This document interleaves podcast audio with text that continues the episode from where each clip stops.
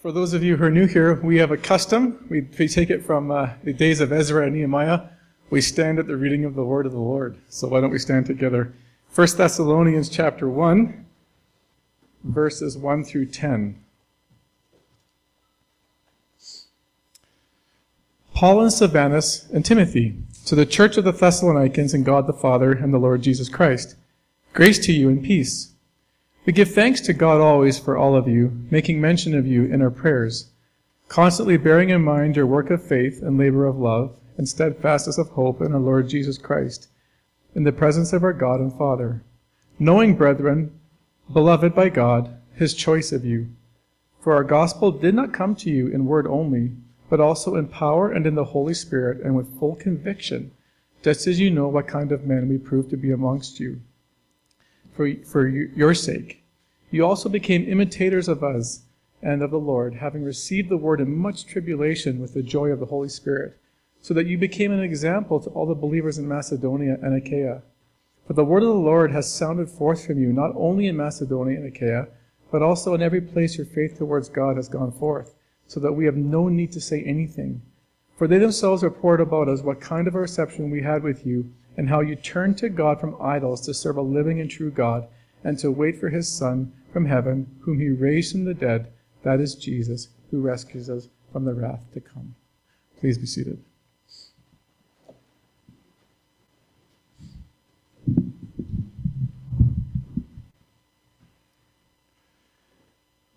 It is clear from the opening of this letter that the gospel is a message that provokes strong reactions. Some will outright reject God's good news and even work hard to silence and intimidate and harm those who speak it.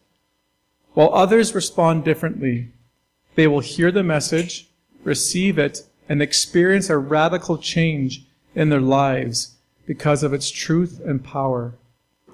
When Paul Timothy and Silvanus showed up in Thessalonica, these two reactions were very much the responses of the Thessalonican people towards the gospel.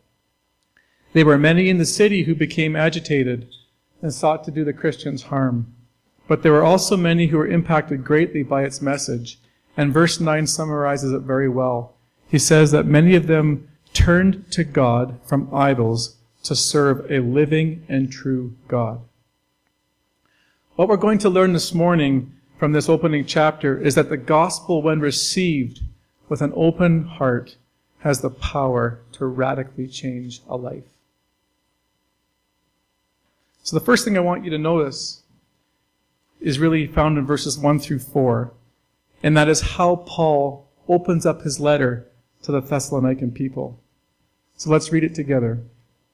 Paul and Silas, or Silvanus and Timothy, to the church of the Thessalonians in God the Father and the Lord Jesus Christ, grace to you and peace. We give thanks to God always for all of you, making mention of you in our prayers, constantly bearing in mind your work of faith, your labor of love, your steadfastness of hope in our Lord Jesus Christ, in the presence of our God and Father, knowing, brethren, beloved by God, his choice of you. Two observations that really stand out for me in verses 1 through 4 is that I want you to notice that Paul has a constant habitual habit. He's got a habit. He's got an addiction. And it's called praying continually for the church. You notice in verse 2, he says that he always thinks of them and he constantly bears in mind who they are. The always, the constantly. He's constantly going to the Father in prayer and, and has the Thessalonians in mind. This was not a once and done for Paul. As his, as their spiritual father, as their lead, his leader, his shepherd, he made this a habitual practice. So if you and I were to go and hang out with Paul, and we listened to his prayer life, you would hear the Thessalonians mentioned always and constantly in his prayers. Pretty cool thing to think about. But what's really interesting and really important for us is that notice what his prayer is filled with. His prayer is filled with praise and thanksgiving for who the Thessalonians were. Now, this is really important because we're going to find out later, as we go through this sermon series, that they still had some issues they were working through. It wasn't like um, they were there was like un, no, no unresolved issues, but Paul would still give thanks and praise for who they were. And notice the categories in which he gave thanks and praise for them. He, he gave thanks for their work of faith, their labor of love, and their steadfastness of hope. Now, he doesn't define what those mean here, but there's sort of three words surrounding faith, hope, and love that give us a hint. He calls it a work of faith, a labor of love, and a steadfastness of hope. So those three words give us an indication of what he means by these phrases. So the works of faith he's celebrating in these guys is not a simple intellectual faith in Jesus.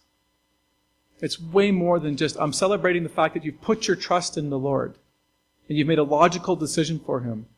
No, he's saying it's more. It's a work of faith. It's how their faith in Christ was practically being lived out in them. Their faith was seen. It could be witnessed by others. And so we understand this in other passages in the scriptures, what works of faith look like.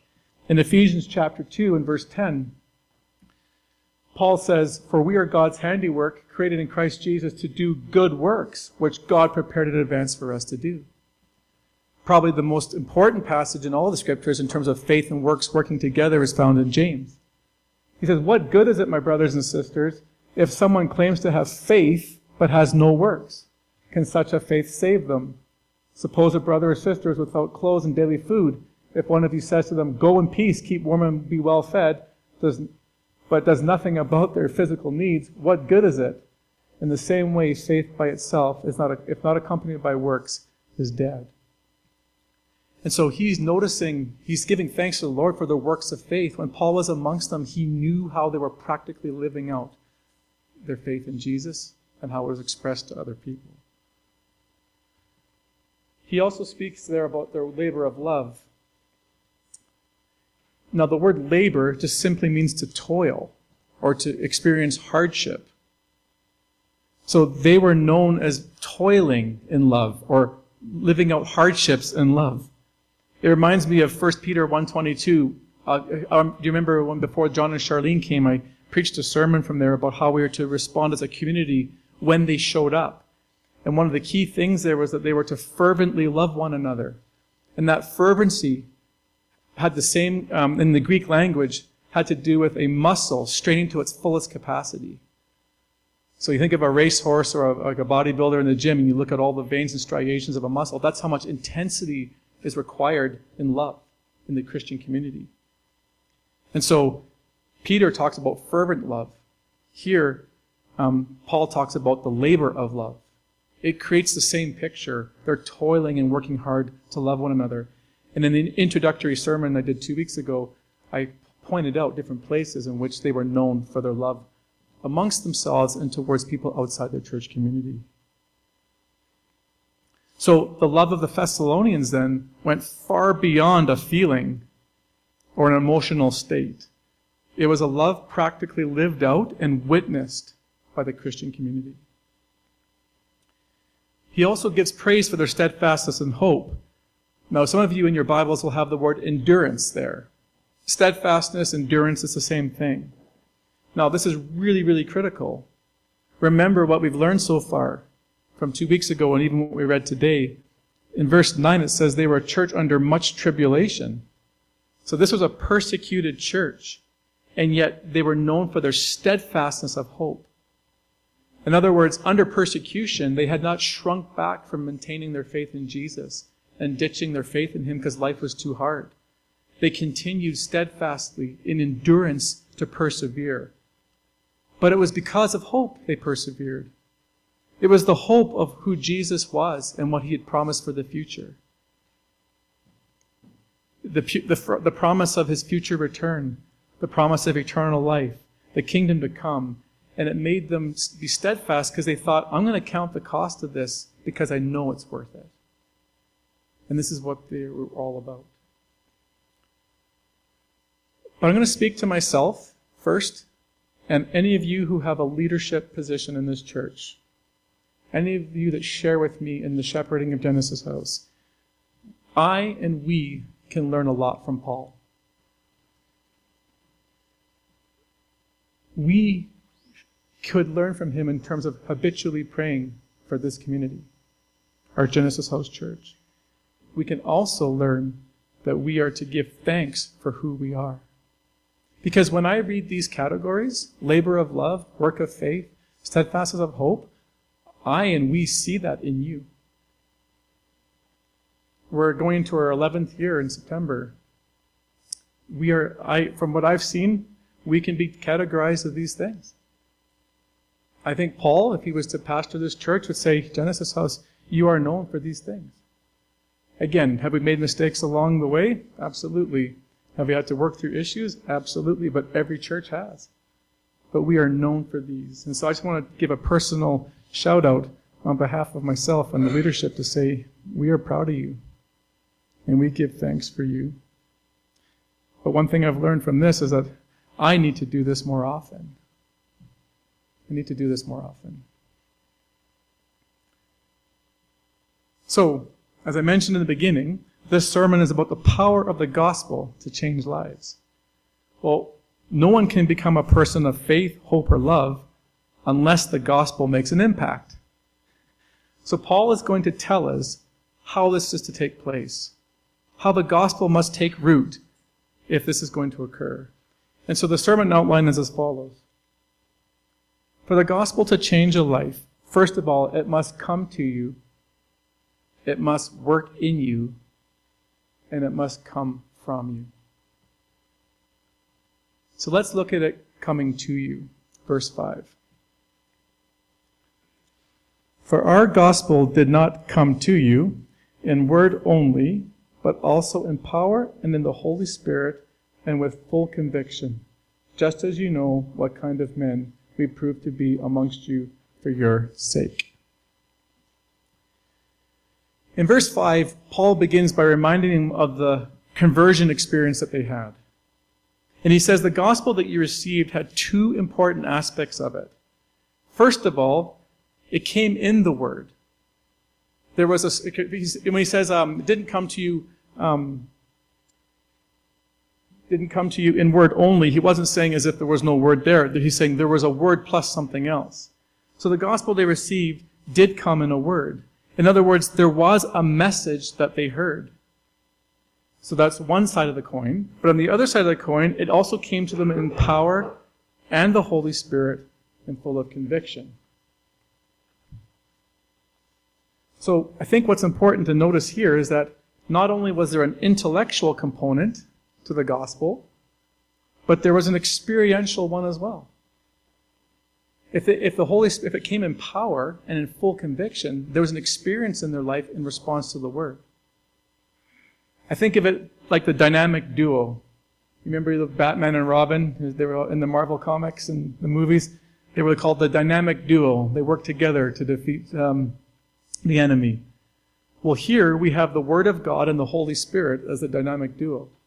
They're working together to produce change in the Thessalonians' lives and in ours as well. Now, the power here he speaks of coming from the Holy Spirit is not defined, just like totally like um, at this point. I'm going to give you my suggestion of what I think it means, but in other places in Paul, power is often referred to as a place where when he came as an apostle, they experienced miracles. So in Romans 15 and 18, Paul made this, com- made this uh, declaration I will not venture to speak of anything except what Christ has accomplished through me in leading the Gentiles to obey God but what I have said. So there's the word. But then he says, by the power of signs and wonders through the power of the Spirit of God. So the miracles were authenticating the word, and the power they saw was saying, oh my goodness, like from what I saw in these healings and so on, God must be real. But we also know that the Holy Spirit uses the word in a different way. The power can be in terms of what it does emotionally to you when you hear it and how it convicts you of sin. So the power can be linked to the experience of the Holy Spirit bringing conviction of sin to a person's life when they hear the word preached. And this is really important Because in Isaiah 59, the scriptures make this clear. It's your sins that have cut you off from God. Because of your sins, he has turned away and will not listen anymore. So if we've been cut off from God by sin, we have to be drawn to God to be made right for our sins. Well, the Holy Spirit has a role to play in doing that. In John 16, in verses 7 11, Jesus said this But in fact, it's best for you that I go away, because if I don't, the Helper, the Holy Spirit, won't come. If I do go away, then I will send him to you. And when he comes, he will convict the world of sin, and of God's righteousness, and of the coming judgment. The world's sin is that it refuses to believe in me. So the Holy Spirit's job is to convict people of sin. And when you hear the word preached, the Holy Spirit's using the word of God to bring uh, conviction to people's lives. And as they hear the truth of the scriptures, they go, Oh my goodness, I need the Lord. I'm going to be judged without him. I have no eternal life without him. And I'll walk in guilt without him. There's no relationship without him. And so we feel the weight of it. And every person who comes to faith has to come to a place where they recognize their helplessness without him. And they feel the weight of their sin. And so clearly, when Paul showed up, he reminds them of their conversion experience and says, Our gospel did not come to you in word only, but in the power and in the, and in the Holy Spirit and with full conviction. So there's a couple of things we can take away from this in terms of our, our own lives and how we minister to other people. If we want people in Okotoks to be changed by the, the gospel, the gospel, the words itself, the message has to be spoken. The implication then is the Lord expects you and I to know what that message is and how to articulate it. If we declare something else other than the message of the gospel, something else other than salvation will occur. We can talk about spiritual, all these spiritual language and stuff, but if we don't declare the truth of the gospel, they might feel they had an encounter with God or something, but they haven't. They need to hear the gospel message because it's that which God uses to convict people. So we have to know it. We have to be able to articulate it. And secondly, we have to trust in the Holy Spirit as we preach the word to convict. Because we can't, we can't in our own selves make anybody become a Christian. But the Holy Spirit's role is to use the words that we're speaking to bring conviction and then to conversion. So we partner with the Lord in this ministry. But He's the one who does the work in the heart. So the question I think before us this morning is where are we at in our willingness to share this truth with other people? Are we willing to share the message of the Lord and trust in the Holy Spirit to do his work in their lives? So, for change to occur, the message must come to you. But it must also must work in you it must work in you. Evidence that the gospel worked in the Thessalonians' life can be found in verses 6 and 7 and 9 through 10. So let's read this. 6 and 7. You also became imitators of us and of the whole of the Lord, having received the word in much tribulation with joy of the Holy Spirit, so that you became an example to all the believers in Macedonia and Achaia. In verse 9, for they themselves report about us what kind of reception we had with you and how you turned to God from idols to serve a living and true God, and to wait for his Son from heaven, whom he raised from the dead, that is Jesus, who rescues us from the wrath to come. It's clear from these verses that the gospel made a profound impact in the life of the Thessalonian Christians. The first thing they, that happened to them, which we can see in verse, uh, well, one of the first things I should say, we can see in verse 6 is that they became imitators of the apostles and of the Lord, having received the word in much tribulation and with joy of the Holy Spirit. Now, you remember what the apostle Paul faced in terms of tribulation. When he was um, saved on the road to Damascus, later on, the Lord told him in Acts 9, I will show you how much you must suffer for my name's sake. So Paul knew what it was to suffer for the Lord. Jesus, in terms of his own life, told his disciples on different occasions that he would also suffer for the sake of the gospel. These Thessalonians then were imitators of the apostle and the, and the, um, and the Lord. So in essence, they were third generation imitators of what it meant to suffer for the gospel. But here's the interesting thing. Notice how they suffered. What was their attitude in suffering? It says here that they did it with the joy of the Holy Spirit. Now, in the West, that seems like an oxymoron, doesn't it? How can you have joy and suffering in the same sentence? That doesn't even make logical sense. It's a paradox. We think you can't have joy unless affliction is eliminated. But Paul is turning this on its head. He's saying, not so. Not only this, we also can think in the midst of suffering that God has rejected me. He must be distant. When life gets hard, the Lord's abandoned me. Not according to Paul. He says, even in the midst of suffering, joy can be found in the Holy Spirit. And he's not saying this, by the way, it's like when you suffer affliction, you know, basically beg for more and say, you know, sign me up for tomorrow, I want more of the same thing. It's not that. It's that the joy is found in relationship with Jesus Christ. That's where it's found. I want to read to you from a commentator uh, named Howard Marshall. He makes this comment. The joy which comes from the experience of salvation is of such intensity that a believer is prepared to put up with what are by compar- comparison minor trials. He sees his sufferings from a new perspective. The joy which comes from the experience of salvation is of such intensity that a believer is prepared to put up with anything. The fact that they know Jesus, have that relationship. But not only this, think of the future. The future they have in verse 10.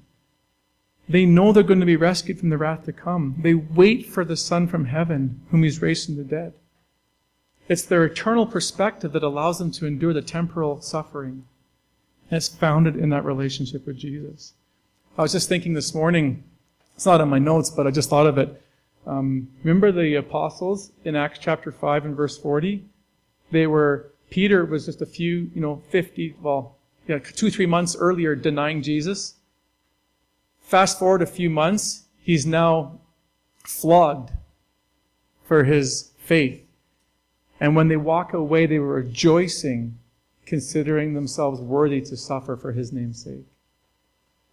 So it goes from denial to rejoicing because he knows now who Jesus is and what messiahship truly meant in his life. May in our suffering we have joy in the Holy Spirit, knowing who Jesus is and what he has prepared for us. The second evidence um, of the gospel's profound change in their life is found in verse 9. It his here that they themselves report what kind of reception that we had with you and how you turned to God from idols to serve a living and true God. So they turned from an old way of life to a life found in Jesus. In other words, the gospel produced repentance in the Thessalonians. You remember in Revelation, when we studied Revelation, how big a deal turning from the cultural way of living was. Remember, social life, your social life, your friends, your family, your work life with your fellow colleagues was all intertwined with your religion. You couldn't separate the two. In our culture, the, the, you know, there's a public and private sphere. So, and religion's in the private sphere in our culture. You don't talk about politics and religion, right? That's the whole thing we always say. It's private. That's between me and, and my, my creator or whatever, or the higher power, which is the famous phrase in our culture, right? That's how we talk. Not in that culture. In that culture, religion permeated every aspect of your, of your being. It was, it was bound up in one, one giant ball. So if you claimed affiliation to anyone outside of um, Caesar and the gods of the day, it came with severe, it could come with severe problems in your life, severe affliction and persecution. So you could end up being marginalized, you could be slandered, you could lose work, you could be imprisoned, you could be martyred. And remember, the Thessalonians had actually done this very thing. They, they accepted Jesus as Lord. Acts 17 7, they were accused of defying Caesar's decrees and saying there was another Lord, the Lord Jesus. And Paul's saying there was clearly repentance in their lives. They broke from the sins of the culture to follow Christ. Now, there were times probably in pastors' ministries in which this whole thing about idolatry would be more metaphorical, meaning like you know if you if you uh, if you love your wife more than God, that's an idol in your life, or if you love the bottle more than God, that's an idol in your life. That's how we used to talk. But I can say with confidence, because of what I see in this community, idolatry in the literal sense of the word exists today more than ever. You can find statues outside people's homes you can go to people in the occult for guidance and pay good money for it. You can buy crystals. You can sage your house. You can buy books on the incantations in the bookstores in town. Idolatry is rampant in our community. Janice, one time, about two years ago, and maybe you'll remember this, those of you who are on the Mom's Facebook page.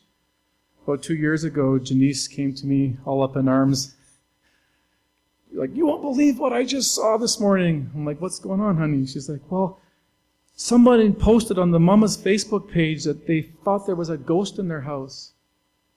And I'm like, well, what happened? She's like, there was something like 40 responses from different moms in the community telling them what to do. And I'm like, well, what'd they tell them to do?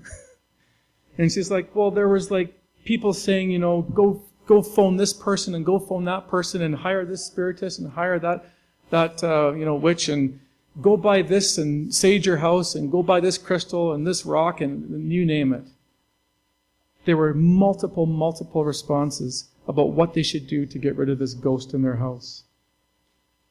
You know what's sad? Not one said, Go to this church and speak to the Christians there to come and minister in this home.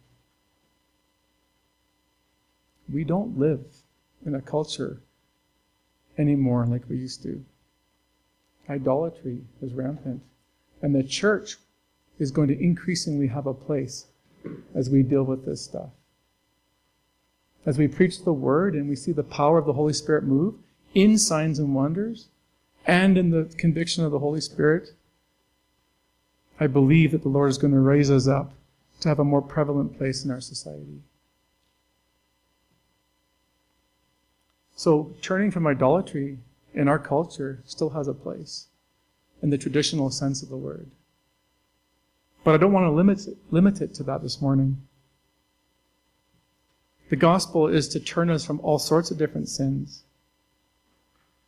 So I'm not sure where you're at this morning, but if you have a if you are known for anger, the Lord's asking you to turn. If you're known for gossip, the Lord's asking you to turn. If you're known for stealing, for lying, for sexual sin, for holding on to unforgiveness, for seeking to live your life completely independent of God, the Lord is calling you this morning. Turn to Him and model the faith, the faith love, and hope of the Thessalonians. So the gospel, to take hold of someone's life, must come to you, it must work in you, and it must come from you. Let's read 7 and 8. Actually, I'll take a running start again at 6. You became imitators of us and of the the Lord having received the word in much tribulation with the joy of the Holy Spirit. And here's the key so that you became an example to all the believers in Macedonia and Achaia. For the word of the Lord has sounded forth from you, not only in Macedonia and Achaia, but also in every place your faith towards God has gone forth, so that we have no need to say anything. We have a saying that goes something like this Oh, your reputation precedes you. Well, that's exactly what Paul was saying to the Thessalonians. Your reputation in the, in the Roman Empire, in this area, it's going forth. People have heard about what's gone on in your community, and you're an example to everyone. If they had social media back then and the internet, their Facebook pages, their accounts be blown up with the Thessalonians' faith as to what was happening amongst them. They had become role models to the other believers throughout the, the area. Their fellow Christian communities had heard about what was happening, and it was serving as an encouragement to others for them to also persevere in the same type of trials. Now, this is really important for us because it's, it's really cool that when you think about this, like you and I in this church could serve as an encouragement to other people. People could hear what's happening in Genesis House, and other believers hear about it and go, wow, what an encouragement, because we're facing the same things in our lives, and we've heard how you've weathered the storm and how the Lord's matured you, and we want to, we just want to say thank you for what you've gone through. You've given us the strength to keep going, to persevere, or to take risks in faith. I was reminded of this uh, just uh, last week. I was in Saskatoon, and uh, there's a new church planting director in our in our denomination. He's from Ghana, and I met him, and we had a brief conversation. And just so you know, I'm trying to. He's coming to Calgary. I'm trying to get him to come to our church on in October. Um, you'll love this guy. Uh, he's amazing. But Jervis was asking us questions about our origins of church planting, and I just said to him, like we just said to him, well, tell us yours. And so he talked about like how this Muslim, his mentor was a Muslim who was driving a truck, much like Roger. That was his vocation. And he was just driving, and Jesus appeared to him in his truck and transformed his life, and he gave his life to the Lord. And the Lord says, I'm appointing you to ministry. He gave up his trucking career, everything like that, and went in to become an evangelist. And Jervis was sharing his stories about how he would accompany him everywhere in Ghana and how many plant, churches they planted and all the spiritual stuff they had to encounter, opposition and victories and all these things. And when I when he was talking, I was trying everything in my being not to cry. Like I had tears inside that were like kind of like Jeff at the microphone. I was just like, oh my goodness, like hold it together. Kit, keep it together, keep it together. Yeah. Some of you will know that reference. Anyway, but I was trying to keep it together because I was just in, just welling up in tears with his experience. And here's why. He had walked in, years ago what we're trying to walk now in our church as we speak. In the last two years, we've been trying to model the very thing that he was doing back in Ghana. And I was just welling up inside, going, man, this is such an encouragement for us to keep going. Because he served as this example and went the path before us that I was like, we, it was just confirmation. Keep going in the way you're going. Don't change the course of action. Don't let the accuser get in your head and say, just stop. Keep going. And so Jervis, again, was an example to me and it encouraged me. And that's what we can be to other people. And this is what the Thessalonians were to the other Christians in their, in their known world. They served as a massive encouragement. Now, I want to finish with one final thought. And it's an important one. I'm going to ask you in a form of a question.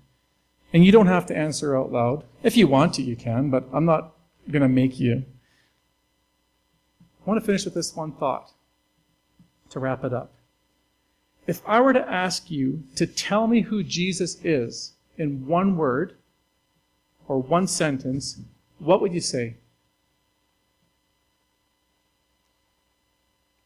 Define Jesus in one word or one sentence. Who is he?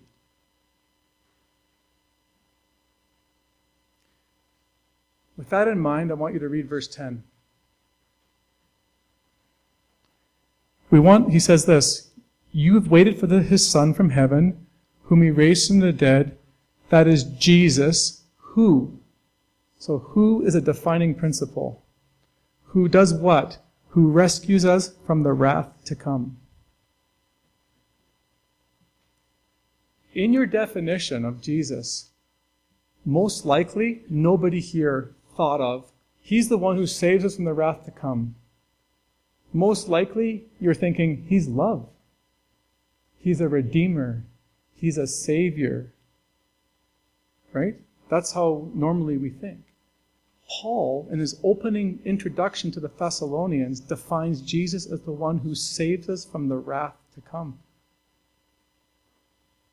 Do you see the challenge in our culture with that definition when we are to proclaim the gospel?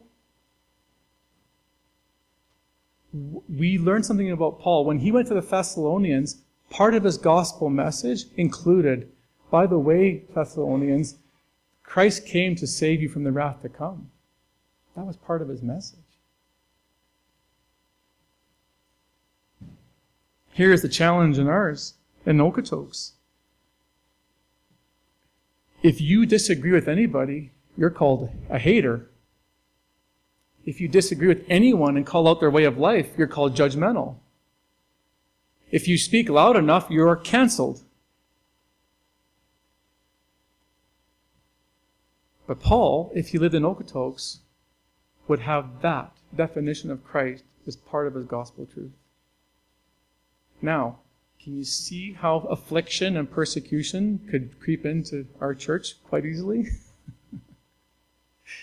if we actually preached the full gospel message the way Paul was to the Thessalonians. Now we have to do it with wisdom and gentleness and care in mind. But we can't deny and out of fear not proclaim the whole gospel message. The truth is that the gospel the gospel truth is that Jesus does save people from the wrath to come. And there's no way around it. So I'm going to finish with lessons in the form of questions for those of us in positions of leadership, do we, like Paul, take the time to diligently pray for Genesis House and give thanks and praise for who we have become as a Christian community? And I'm looking in the mirror primarily when I ask that question. And with conviction, I can say not as much as Paul. So I got I've got to first apply the word to my own life moving forward. But it's a good question. Number two, the gospel message and the Holy Spirit work together to bring about conviction in people's lives. Do we share the gospel message with others? Are we willing to share it? If it changes life, are we willing to share it? Number two, are we confident in how to articulate the gospel truths? Do we know what the gospel is and how we talk to someone about it? And third, are we trusting the Holy Spirit to work powerfully in the lives we share it with? Again, our job is not to be the people who convert them. Our job is to share it and let the Holy Spirit do His work. And we just don't know who He'll work in or not. And here's the thing, guys. I'm going to stand guilty as charged, but you can relate exactly to what I see, what I feel. If you saw a guy with, um, you know, like a, a shaved head, a big beard, like tattoos all through his arms, and like looked like a bodybuilder type dude, and had you know the big caterpillar work boots on, you'd automatically think that guy is not going to respond to the gospel message because look at him. And then you see some nice sort of like petite grandmother, well put together with her hair freshly done, and curlers just came out that that morning, and just this lovely little lady, and you think, well, she's likely going to receive the gospel because look how nice she is. We do that all the time. We judge from the outside who we think is receptive to the scriptures. But that's not our job, because how do we know that the grandma's heart is softer than the guy with the tattoos just because they look different on the outside? The guy with the tattoos and that uh, persona might be just because he is so broken, he's trying to put a shell of protection around himself. That could be. Our job is not to determine who hears it. Our, our job is just to proclaim it when we're given the opportunities and the open doors and let the Holy Spirit sort out the people. Trust the Holy Spirit to do his job. And we do ours and we partner with him. Number three, we learn from Paul that persecution does not have to impact our joy. What would your current attitude be if you were to be persecuted for the sake of Christ?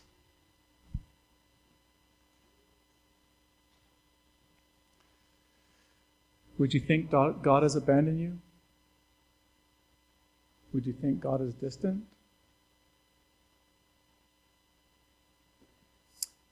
Would you see God as distant and unloving? If yes, how can we learn from the apostles, Jesus, and the Thessalonians?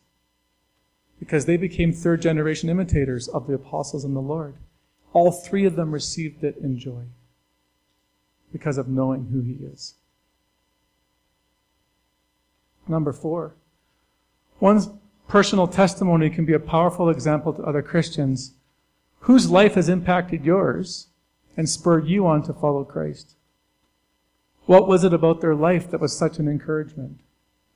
Again, the Thessalonians were examples to other believers in Macedonia and Achaia. Who's impacted you? And how have they brought you to be to the um, faith in the Lord and the strength that you have in them now? Just something fun to think about. Or you could ask it the opposite way Who are you to others? That's another way you could ask the question. Number five, how does Paul's definition of Jesus being the one who rescues us from the wrath to come impact you? What challenges do you think this definition poses to our context where many believe truth is relative? In other words, truth's whatever you want to make it. Do you think our proclamation of this truth will impact the amount of affliction we encounter in our culture? And finally, is there anything in your life right now that the Holy Spirit is convicting you to turn from? Maybe you don't know the Lord this morning, and He's asking you and convicting you to surrender your life to Him. You've never trusted Him up to this point, and He's, he's working in your heart, saying, Trust me, give your life over to me. Maybe there's patterns of sin. Been running and playing games with God. You've given your life to Christ, but there's a pattern of sin that's not been turned over to Him. And so the Lord's calling you this morning to give it up and to deal with it. Perhaps we've been mixed up in idolatry. It's surprising how many Christian people that I've talked to or know of who have become syn- syncretistic. So they've given their life to the Lord at one point, but they don't mind checking out the horoscope once in a while. They don't mind having the crystals at, uh, at their bedside, believing they have power to invoke change. They have gone to the tarot card reader in town when things have gotten really tough. If that's you this morning, the Lord is asking you to turn from those things and renounce those things in your life as well. Trust fully in Him.